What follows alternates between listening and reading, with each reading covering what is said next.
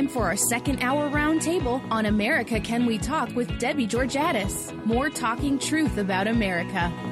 And welcome back to America Can We Talk. If you're just tuning in, we had a fabulous guest the first hour, Chris Gaubatz, who is the uh, vice president of UTT, Understanding the Threat. And his he spoke about his experience of going underground um, and posing as a, a, convert to Islam in a mosque and with CAIR in uh, Virginia in 2007. And I want to mention a couple of things that he will say. I began reading the book Muslim Mafia that is about this experience you know, he will say not all Muslims have this goal of civilization jihad. He described it very well. If you didn't hear the interview, I just cannot urge you strongly enough. We post all of our interviews um, on AmericaCanWeTalk.org on my website there. Uh, we can we, we post them. They're actually available on iTunes and on SoundCloud and on YouTube on the America We Talk channel. But this interview with Chris Gaubatz is a very very important. Um, thing to actually understand firsthand. He's not speculating about what happens behind closed doors in mosques or at meetings of CAIR, which is a Hamas Muslim Brotherhood related terrorist organization. That's what CAIR is. It is not a peaceful uh, organization designed to encourage people to understand better about Islam. Anyway, uh, I urge you to listen to that interview, and but understand he would not say all Muslims uh, have this goal, but that the goal that he described and the way that he was trained when he went, uh, he posed as someone converting to Islam. This is what the imams, the teachers, the leaders of the Islamic movement in America are teaching. Another thing we didn't even get to was there's a book that's in virtually every mosque in America. Certainly the Quran is, but also another book called the Tafsir. And in very short summary, it gives rules for people who are, it, it's like the rule book. And one thing that's in there that is just vital to understand, in fact, when you hear presentations by understanding the threat, they'll, they'll quote, they'll have someone from the audience read from the book. And it says, among other extremely alarming things, it is the duty of every devout Muslim to engage in jihad, to to engage in uh, to seek Sharia supremacism and to engage in jihad to kill or convert the infidel. It's not it's I'm not saying every Muslim does this, most don't, but what but the people who do engage in that are following the teachings and the mission of the Muslim Brotherhood and the core teachings of Islam. Okay, enough of that. But it is one of the things we talk about preserving America. You have to understand that threat. Well, I, this is the top of the second hour. It's a short segment, and I've made it even shorter, but because I don't have a show two hours a day, which I would love to have someday. It's only two hours a week. Um, I, I, do a cruise through the news segment, and I just hit some top stories. I'd love to talk about more, but I'll just I'll just tease you with them and encourage you to go to our website, AmericaCanWeTalk.org. Go to my Facebook page, America Can We Talk. We post stories about these things, but one story that was just truly amazing. Apple, the big company, um, Apple, had a diversity chief, a woman, a black woman, very pretty woman, named Denise Young Smith. She was named Vice President of Diversity and Inclusion in May of this year, 2017, and she has stepped down as of the end of the year. And she's stepping down uh, as a result of pressure because of statements she made. Here, her job is Vice President of Diversity and Inclusion, and she made a statement at a conference in uh, called One Young World Summit in Bogota, Colombia. And her statement that was just outrageously could not be accepted by the culture of Apple was this There can be 12 white, blue eyed, blonde men in a room, and they're going to be diverse too because they're going to bring a different life experience and life perspective to the conversation. Diversity is the human experience. I get a little frustrated when diversity or the term diversity is tagged to the people of color or the women or the LGBT. What she's saying is, you know, to use my best friend in law school's expression of PGO, point a glimpse into the obvious, she's saying that skin color and gender do not dictate thinking. That's all she's saying. That there's diversity actually, even with people with all the same background, and you know, apparent background of ethnicity or race, but but they can be very diverse based on their viewpoints. This was what led to outrage at Apple. She can't say that all white people don't think alike. She can't say that. She can't say that. She can't even acknowledge that diversity in thought matters. In fact, it's the most important kind of diversity. Diversity of opinion, of thought, of viewpoints matters much more than race or ethnicity. But she got forced out of her job. She's been at Apple for 20 years, or something like that, 18 or 20 years, forced out of her job for saying that not all white people think alike. That's what she said. Pretty darn egregious, ridiculous. Hey, another story I wanted to hit in this cruise through the news, and now I'm only getting this is probably the only other story I get to hit. I had like seven ready, but um, these three UCLA basketball players um, who got they were over in um, China for a tournament. They got arrested for shoplifting. So three black UCLA basketball players got arrested in China for shoplifting. Team came home without them. They were left in China. China's punishment for that would be 10 years in prison for shoplifting. They, and President Trump worked with Chinese, got these three basketball players released back to America.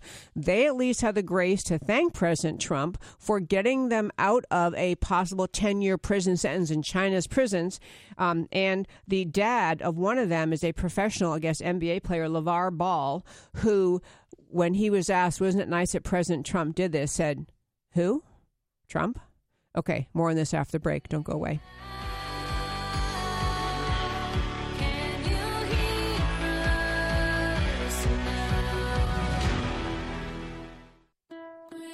Could you lose your career because of your faith? Could your pastor be sued because of his sermons? Can students and teachers be punished because of what they believe about God? Can the government or even your employer force you to violate your beliefs? Get the answers and, if necessary, legal protection from First Liberty Institute. First Liberty is the nation's largest legal organization dedicated exclusively to restoring religious freedom in America. In fact, First Liberty's nationwide network of top attorneys win over 90% of their cases. They've won at the Supreme Court all the way down to local schools. Visit firstliberty.org to learn more about how First Liberty is protecting religious freedom for all Americans in the workplace, public schools, your church, the military, and more.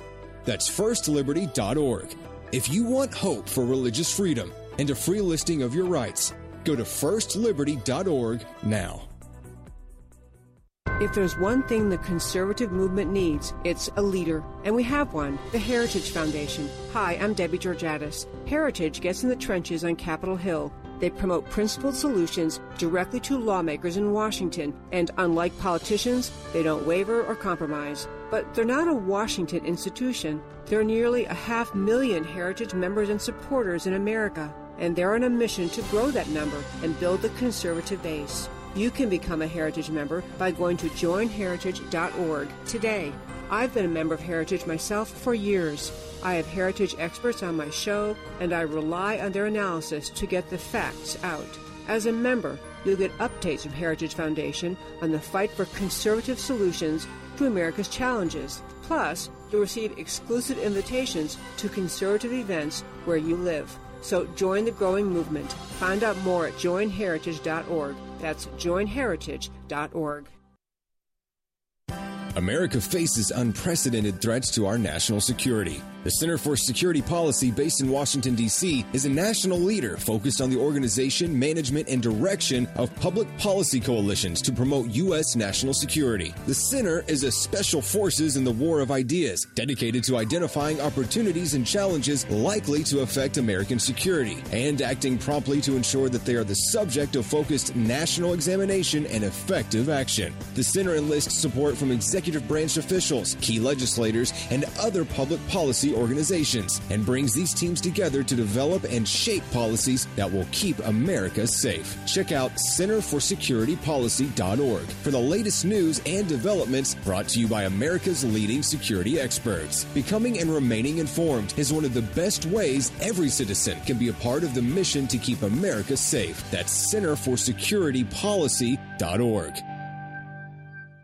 Attention Ronald Reagan fans. What is the one item most sought after by Americans who love the Gipper? It's Young America's Foundation's Reagan Ranch Calendar. Young America's Foundation is the leading youth outreach organization dedicated to ensuring that increasing numbers of young Americans understand and are inspired by the ideas of individual freedom, a strong national defense, free enterprise, and traditional values. New audiences of young people across the country are introduced to conservative ideas through Young America's Foundation's programs, including the Reagan Ranch program program. The Reagan Ranch calendar contains spectacular images of the Gipper enjoying his beautiful 688 acre ranch, the Western White House. For a limited time, the calendar is free. Even shipping is free. To receive your beautiful Reagan Ranch calendar from Young America's Foundation, call 800 USA 1776 and mention the phrase Reagan Gift. Again, the number is 1 800 USA 1776 and Reagan Gift is the code. Learn more about Young America's Foundation at www.yaf.org. That's yaf.org.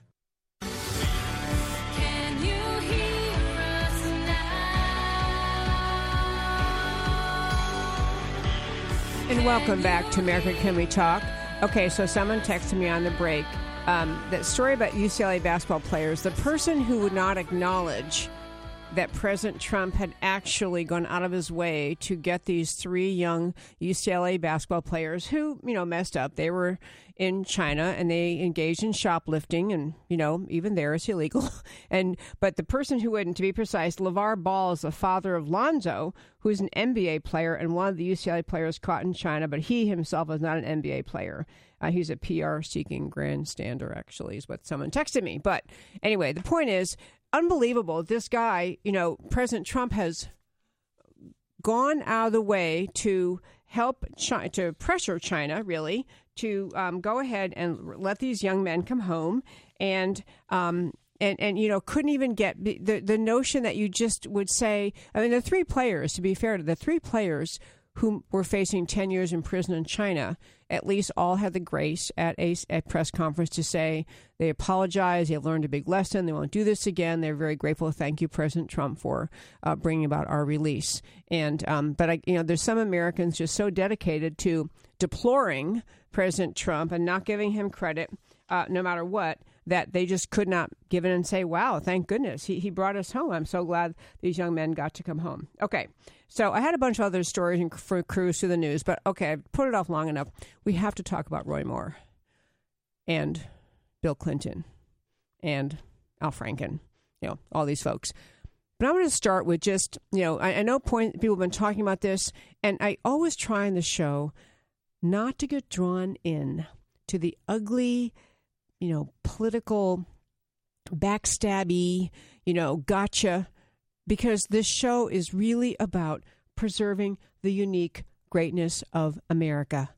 And so trying to tie all of what we talk about to the, the higher goal, the higher good of preserving this country. And so I want to start with a couple of kind of um, overarching points, uh, and then we can get to a bunch of more specifics. But one thing that I think has been actually a good thing out of this is that we've had so much um, discussion in this country uh, over the last decade or so, and more than that, you know, several decades, where we have been mocking, and not we, but the Democrat media mob, the left, mocks traditional morality, traditional marriage, the notion of, you know, um, just conducting your life in a manner consistent to some degree or to the best of your ability, consistent with morality. And so, you know, we have we have had so much occasion in the country to be kind of praising or, or listening to Hollywood and the media and and the music industry and the American left and the the the American leftist culture leaders, you know, mocking and deriding morality and uh, relating to uh, intimacy. And I'm really careful. I'll tell you, I have a friend. I know I have actually a couple of friends whose kids listen to my show, so I'm going to word things in a careful way here, but you know, we have mocked that notion that morality should be attached in any way to intimacy. And, and so I think this is one healthy thing coming out of this is that actually, you know, human intimacy, adult intimacy is tethered to morality and should be tethered to some sense of morality.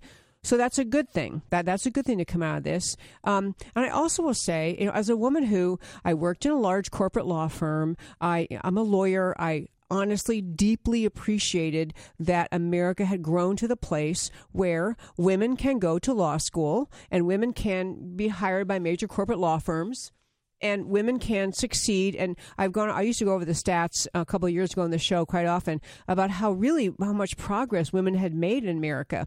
How in many leading law schools, women are the majority of graduates. Medical school, the same. Rising numbers of women finishing and, and, and performing and achieving in so many arenas. We have more more to go, but I'm actually truly deeply in favor of women having equal access to education, career, success, achievement, all for it. It's part of the American dream. Correcting the inequities between men and women, um, legal inequities between men and women, was a great step forward, in my view, for America. So, um, you know, I'm glad to have women speak up and not have to put up with um, sexual harassment um, in the workplace or anywhere else. I'm in favor of that.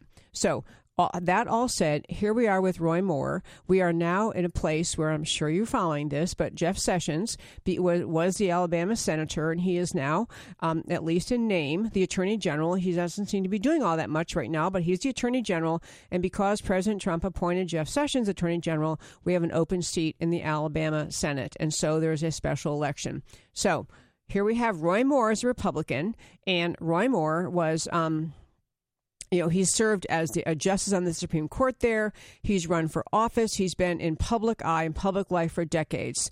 But now that we're down to this special election, I believe it's December 12th, so it's coming up very quickly.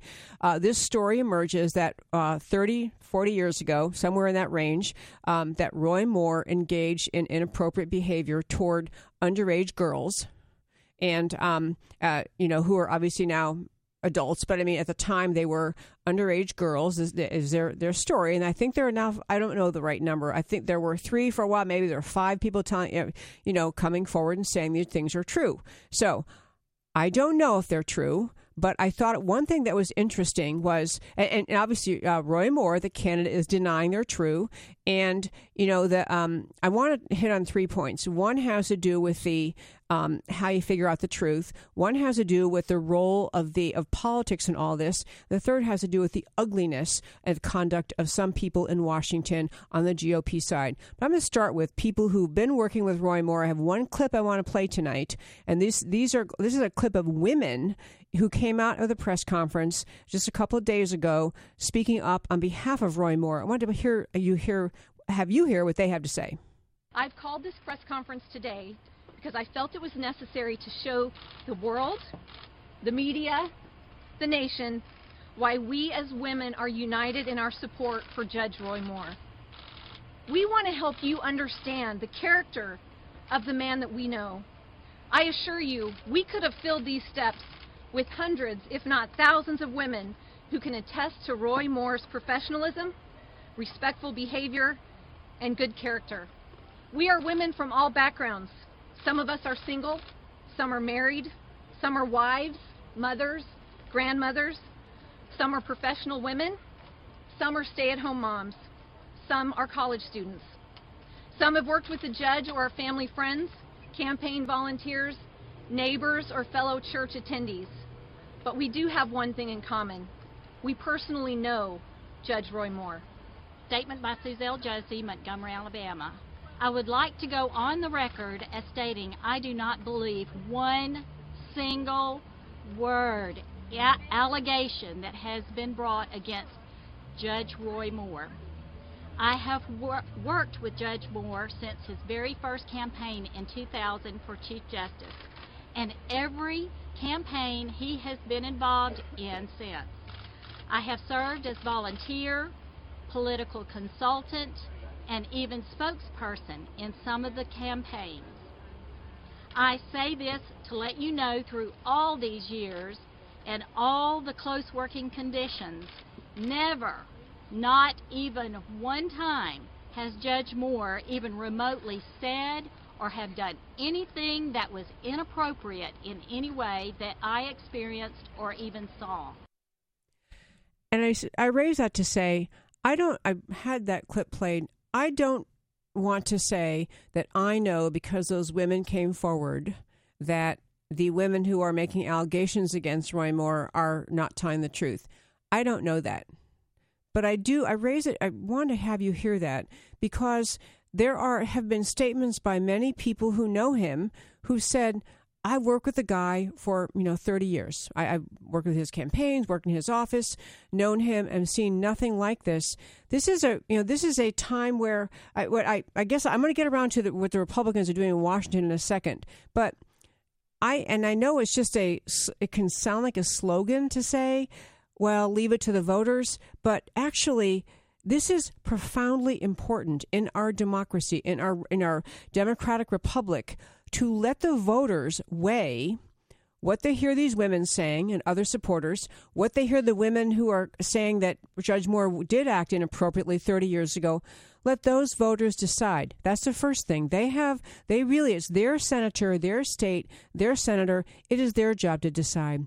And, and secondly, I will say that the Democrat opponent, the other guy they could choose, just came out again this week in an interview saying that he believes in late term and partial birth abortion. He agrees that the, the, he says women have the right to choose up until the moment they begin they, that they deliver their baby. Now he's entitled to that pro-choice view, but people in Alabama even they are entitled to think, you know what? Even if Roy Moore did this, and I don't like it very much, my only two choices are a Democrat who would push for partial birth abortion and probably fund Planned Parenthood, or a guy whose behavior from 30 years ago I don't like, but I'm thinking maybe he has improved, maybe he's not as bad as he's being portrayed, and they could choose Roy Moore even believing he did all this stuff. Folks, there's a lot more to discuss about this when we come back, so don't go away. Be right back.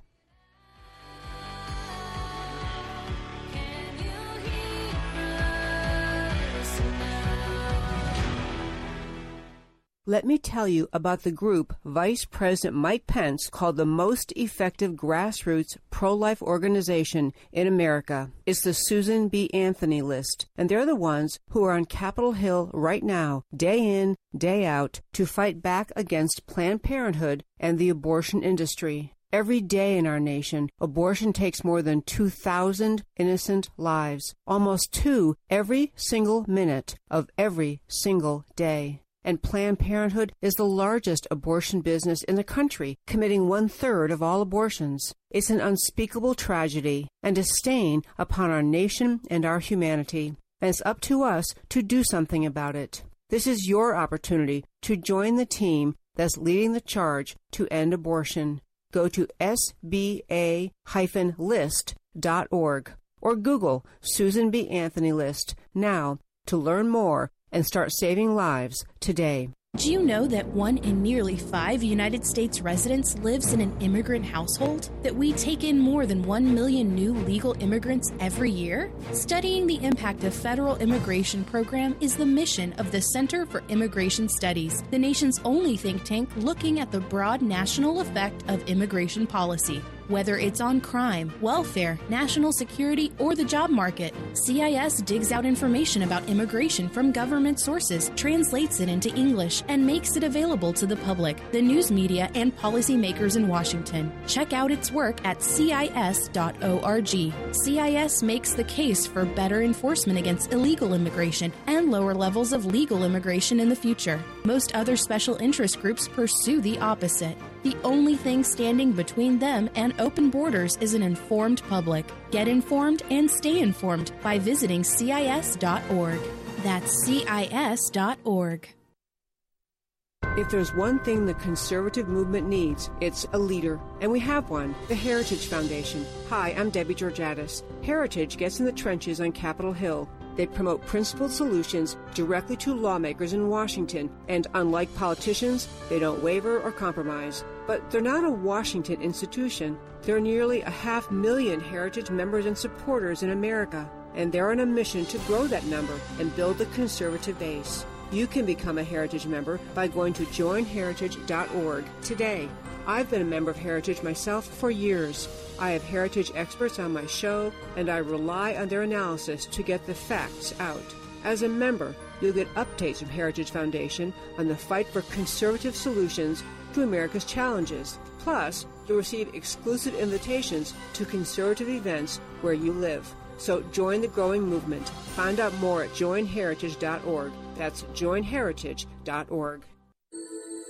America guarantees each eligible adult citizen the right to vote. The Public Interest Legal Foundation, a 501c3 public interest law firm, is dedicated entirely to election integrity, to assuring that voter rolls include names of only citizens eligible to vote, and that protections are in place to prevent voter fraud of all kinds. The Public Interest Legal Foundation discovered that more than 1,000 non citizens enrolled to vote in Virginia in just eight counties, and in Philadelphia, felons as well as non citizens are on the voter rolls. Non citizens have been registering to vote and voting. The Public Interest Legal Foundation is fighting nationwide and in Texas to ensure that only Americans pick American leaders. We are actively litigating high impact cases to clean up voter rolls and protect the ballot box. If you do not want your vote canceled out, visit publicinterestlegal.org to join us in the fight to restore integrity to American elections. Protect your vote. Visit publicinterestlegal.org today.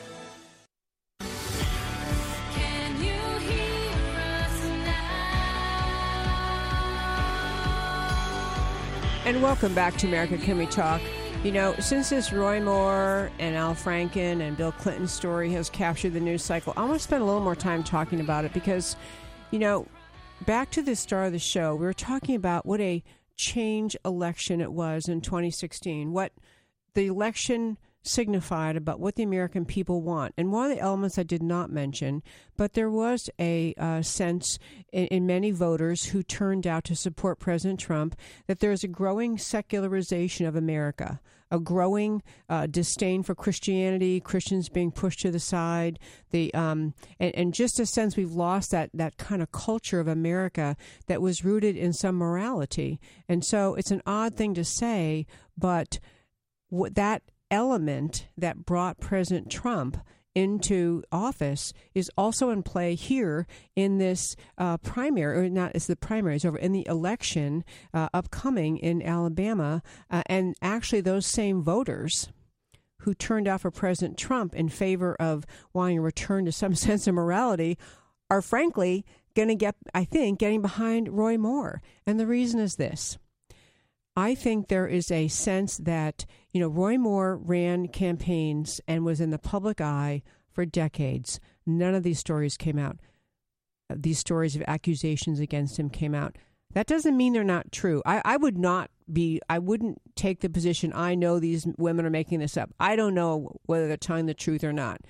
But I do know that he is con- viewed as someone who's spoken up strongly for Christian values, Ten Commandments uh, st- statue. He's spoken up for you know Christian ideas, and so I think that people see that this attack on him is not necessarily. It's certainly coming from the Democrats who of course, want to win the election. They want the Democrat to win that seat, which would be a huge upset in Alabama to have a Democrat elected to Senate from Alabama. That would be shocking. But you know the um that a lot of people who like Roy Moore or liked him, they see this attack on him, even in part coming from the, uh, and people use the expression, the uniparty in Washington. That we have, and I'm going to get into McConnell now, and his, his, Senator McConnell, he is the, the Senate Majority Leader, and he is in the middle of all of this. And this is the other thing I think the Alabama voters they can kind of sense it. You don't have to be, you know, an, an inside baseball politician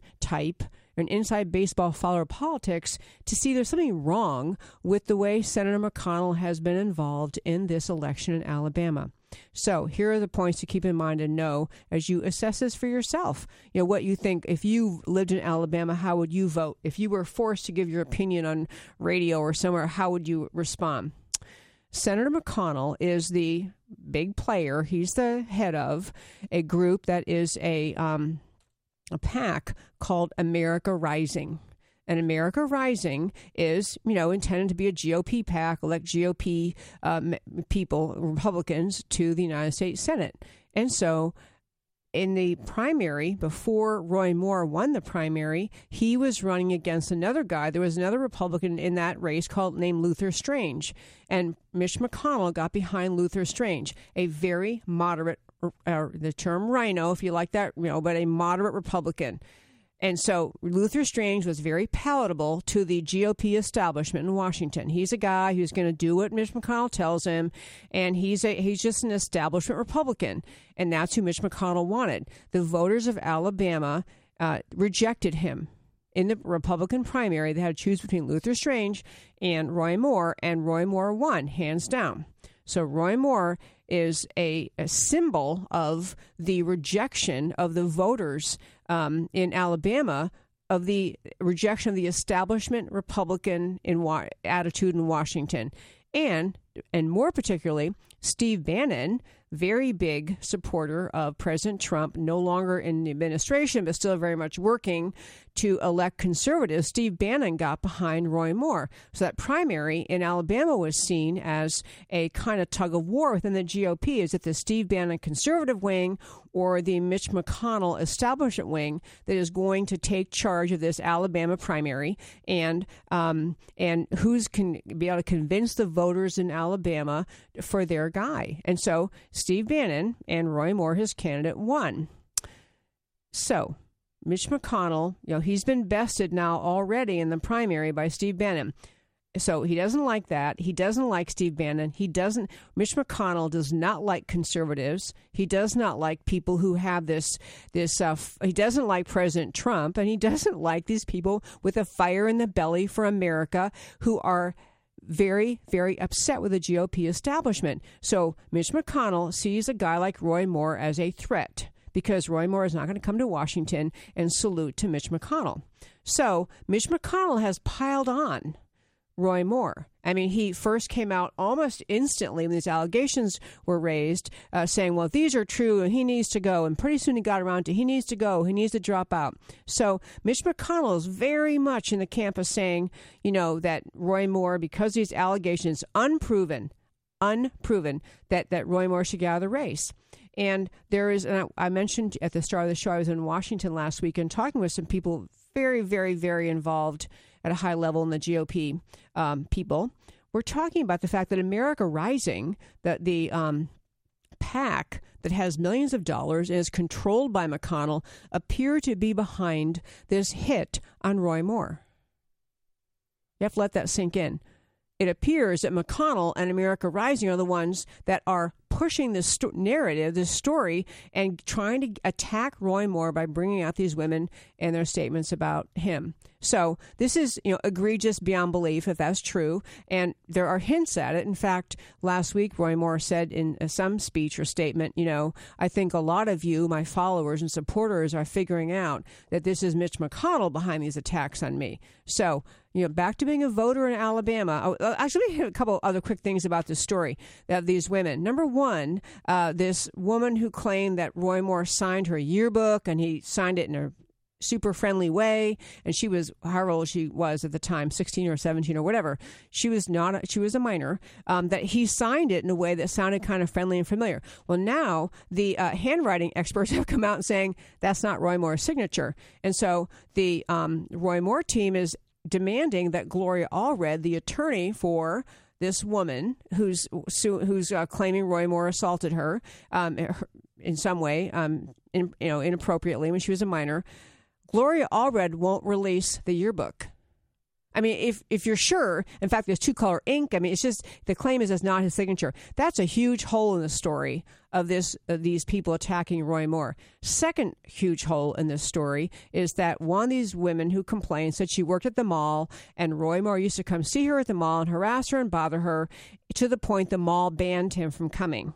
And, you know, that, that sounded, that's pretty egregious if you're behaving that badly. But actually, now the manager of that mall has come out in, in a statement, and I'm not going to be able to find it fast enough, but I have his story here. The manager of that mall has come out and said, you know, no, actually, um, I, he was the manager of the mall for, I mean, decades. He said, I don't remember anything like that, you know. And basically, I think I'd remember if he who he was. He was a public figure.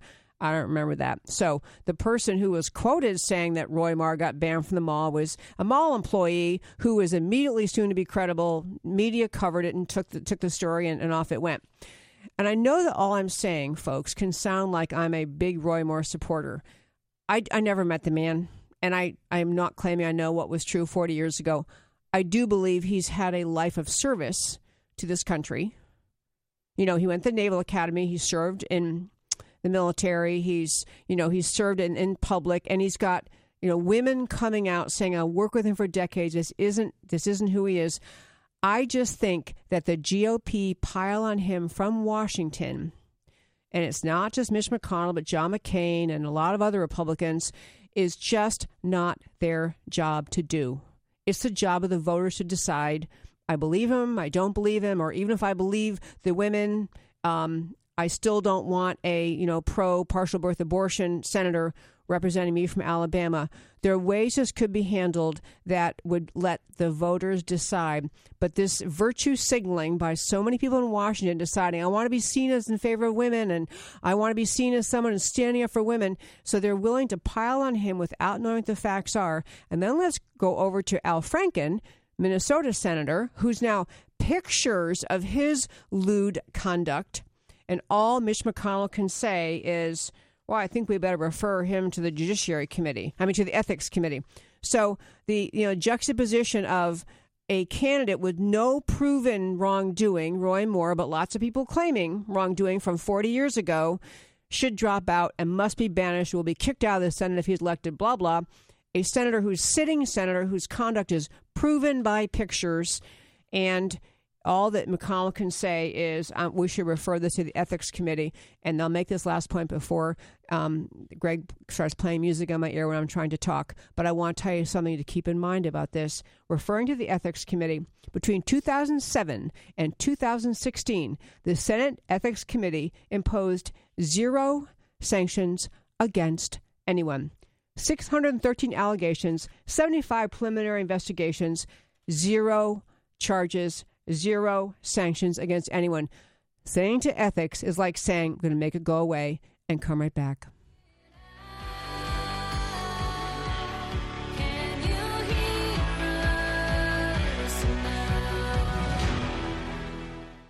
On August 2nd, 2006, Debbie Lee was notified that her son Mark Allen Lee had been killed, becoming the first Navy SEAL to lose his life in Iraq. She had no choice about the news that was given to her, but she did have a choice how she responded. In response to her son's amazing last letter, she founded America's Mighty Warriors to honor the sacrifices of our troops, the fallen, and their families by providing programs that improve quality of life, resiliency, and recovery. Whether America's Mighty Warriors is hosting retreats for families of the fallen, helping heroes heal who are struggling with traumatic brain injury or post traumatic stress disorder, providing relaxation at the Heroes Hope Home, stepping in when an injustice is committed, or doing random acts of kindness. As Mark mentioned in his letter, they know the price of freedom and who pays it. Our troops and families of the fallen need your support. Visit americasmightywarriors.org today to learn more. That's americasmightywarriors.org. There's a lot of talk today among media, in academia, in our culture about everything that is supposedly wrong with America. Political correctness tries to dictate that we must stop thinking that America is exceptional. America's bravest have our back in the air, at sea, and on land. But who has America's back in the culture? In schools, on cable television, in newspapers? It's time to end the greatest prejudice on earth anti Americanism. And who makes the case for America? FLAG does. FLAG is the foundation for liberty and American greatness. FLAG has America's back on the cultural battlefield. FLAG is a nonprofit battle tank working to change the cultural and media narrative about America. If you think it's time to stand up for America, join the Foundation for Liberty and American Greatness. Your support of FLAG is an investment in the America your children will inherit. Visit their website at flagusa.org and consider donating. All donations are 100% tax deductible. That's flagusa.org. Attention Ronald Reagan fans. What is the one item most sought after by Americans who loved the Gipper? It's Young America's Foundation's Reagan Ranch Calendar. Young America's Foundation is the leading youth outreach organization dedicated to ensuring that increasing numbers of young Americans understand and are inspired by the ideas of individual freedom, a strong national defense, free enterprise, and traditional values. New audiences of young people across the country are introduced to conservative ideas through Young America's Foundation's programs, including the Reagan Ranch program program. The Reagan Ranch calendar contains spectacular images of the Gipper enjoying his beautiful 688 acre ranch, the Western White House. For a limited time, the calendar is free. Even shipping is free. To receive your beautiful Reagan Ranch calendar from Young America's Foundation, call 800 USA 1776 and mention the phrase Reagan Gift. Again, the number is 1 800 USA 1776 and Reagan Gift is the code. Learn more about Young America's Foundation at www.yaf.org. That's yaf.org. Could you lose your career because of your faith? Could your pastor be sued because of his sermons? Can students and teachers be punished because of what they believe about God? Can the government or even your employer force you to violate your beliefs? Get the answers and, if necessary, legal protection from First Liberty Institute. First Liberty is the nation's largest legal organization dedicated exclusively to restoring religious freedom in America. In fact, First Liberty's nationwide network of top attorneys win over 90% of their cases. They've won at the Supreme Court all the way down to local schools. Visit firstliberty.org to learn more about how First Liberty is protecting religious freedom for all Americans in the workplace, public schools, your church, the military, and more. That's firstliberty.org. If you want hope for religious freedom and a free listing of your rights, go to firstliberty.org now.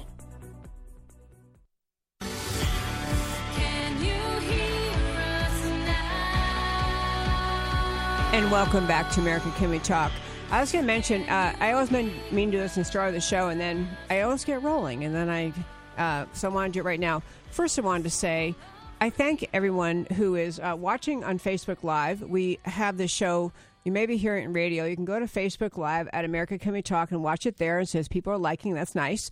Um, also, um, people email me. I have a radio email address, which is America Can We Talk at gmail.com. And I do get really interesting emails, and, and people say, Why don't you ever talk about this or what do you think about this? I really welcome your input that way. We also have a 24 hour studio line that you can leave questions or comments, and I will play them on air. I really really like if they can be under a minute or even really under 30 seconds. But the number to call to do that, and I'd love to play your comments or questions on air, is 214 556 5659. So, love to have your input. Um, and then the other uh, so and, and, and plus I, I, want to mention again i love doing this show. I love talking with you about america. I love bringing a, a, a woman's conservative educated voice to the issues facing america because as i said at the start of the show preserving america is every generation's job. And we need to be you know savvy patriotic America loving, thoughtful citizenry is, is really needed to preserve a country that is ruled by we the people and not we the ruling class. We all need to feel like we're part of that. Okay, one other thing I want to hit on this whole Roy Moore thing versus Al Franken is there have been a few Democrat senators who are willing to pile on Democrat Senator Al Franken and say, well, you know this this doesn't this sounds bad. This is look doesn't look good. He this should go to ethics committee.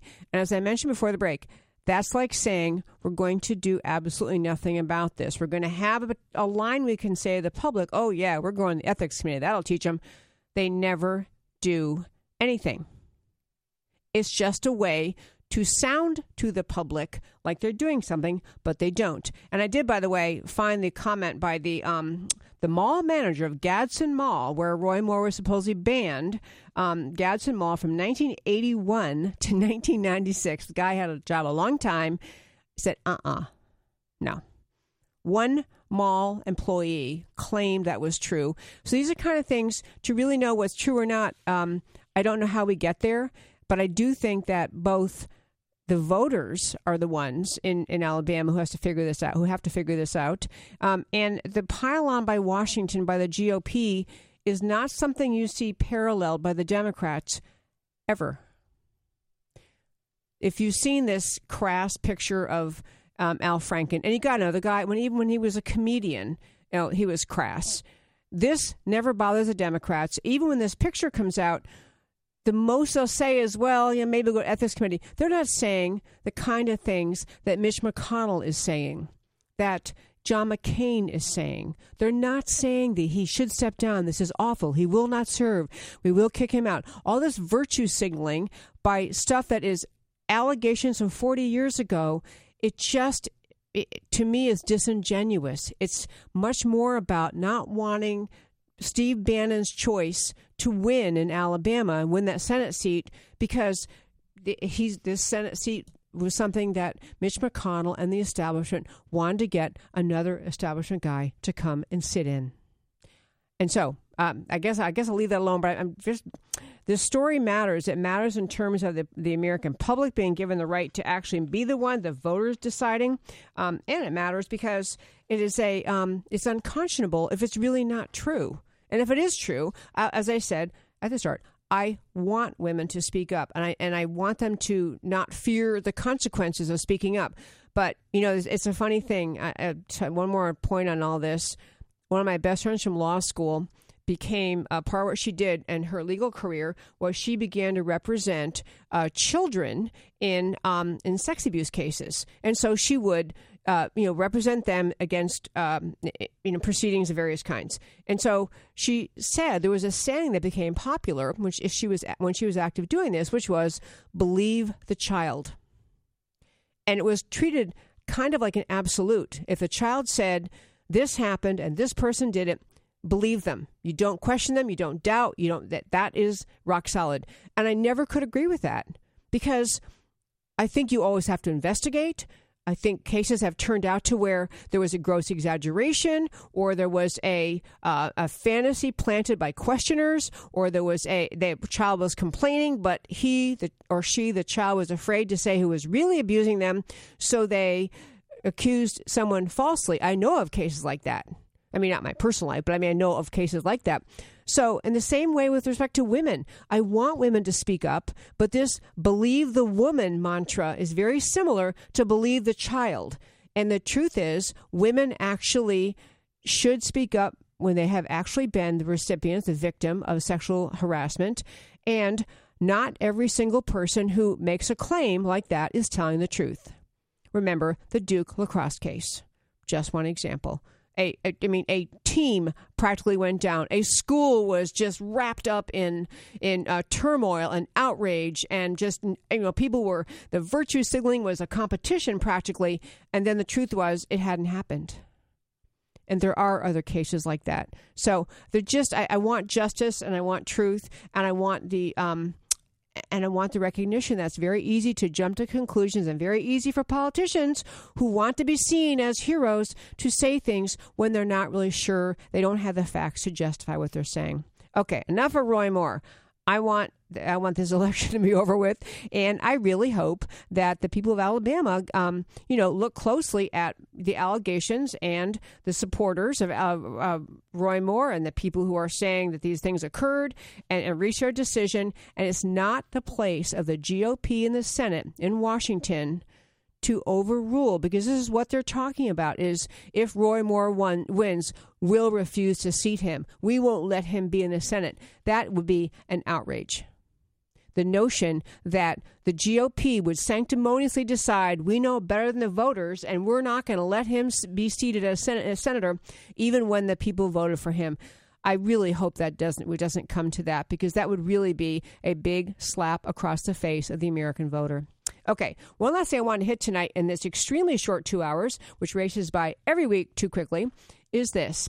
Um, you know, we talk on this show a lot about um, the Mueller investigation and this alleged collusion between President Trump and Russia, which is now, you know, there's just had no evidence is emerging. I mean, there's zip zero nada. And now Mueller, uh, who is a special counsel appointed by the FBI, by the um, Department of Justice, and he's still investigating. He's got a team of like 17 lawyers nearly all of whom are Clinton supporters and Trump haters, on his team investigating, and they're just digging into everything that, that anyone affiliated with Trump has ever done, which is just a horrible abuse of the of the um, purpose of the special counsel. But the reason I'm raising it tonight is this: so Mueller's on a roll. He has indicted Manafort, and and, and Manafort's uh, another guy who is associated with Paul Manafort, but you know, he's going forward, but there was the most brilliant and brave thing published this week by a true leader in Washington, a true conservative leader in Washington, and that is Congressman Mark Meadows. Congressman Mark Meadows, which was that Mark Meadows was a um, you know he's the leader of the Freedom Caucus. He is the um, he's the outspoken person who is just uh, speaking up on so many issues. He had an editorial he published in Fox News where he basically said it's about time to acknowledge there's nothing to this Mueller thing, that no proof is coming out. And he talks about, you know, that this Congress has to follow where the facts are. And so what he came around to saying was he is advocating for a special counsel to investigate the Russian dossier, which We've talked about that many times in the show. The the uh, dossier has this fancy name. is just an investigative piece printed by this Christopher Steele guy, a British spy hired by a law firm in America. Law firm having been retained by Hillary Clinton. So to connect the dots, Hillary Clinton is paying to have some spy dig in in Russia to find something bad about Trump. Nothing in the dossier has ever been proven true. Nothing. In fact, numerous things have been disproven, and and what the point Mark Meadows is making, and this is just, I'm this is a teaser for future shows. We're going to have to talk about this more, but what Mark Meadows is saying is in April of 2016, the Clinton campaign enlisted this law firm, Perkins um, Coie, that retained this Fusion GPS firm that in turn retained the investigator and came who came up with the Russian dossier. Well, that very same month, the same month that Hillary, April 2016, is paying the law firm, President Obama's campaign began paying more than $900,000 to Perkins Coie. Okay, President Obama wasn't running anymore. I mean, he's done. He's going to be, you know, he's in his last year of his presidency. He's on the downside, downslope. He's paying the same law firm, and Mark Meadows is making the point. Why is Obama's FBI and Obama's FBI got in the middle of this Russian dossier thing on, in numerous different ways? And and what Mark Meadows is bravely saying, can we please start to investigate the real story here?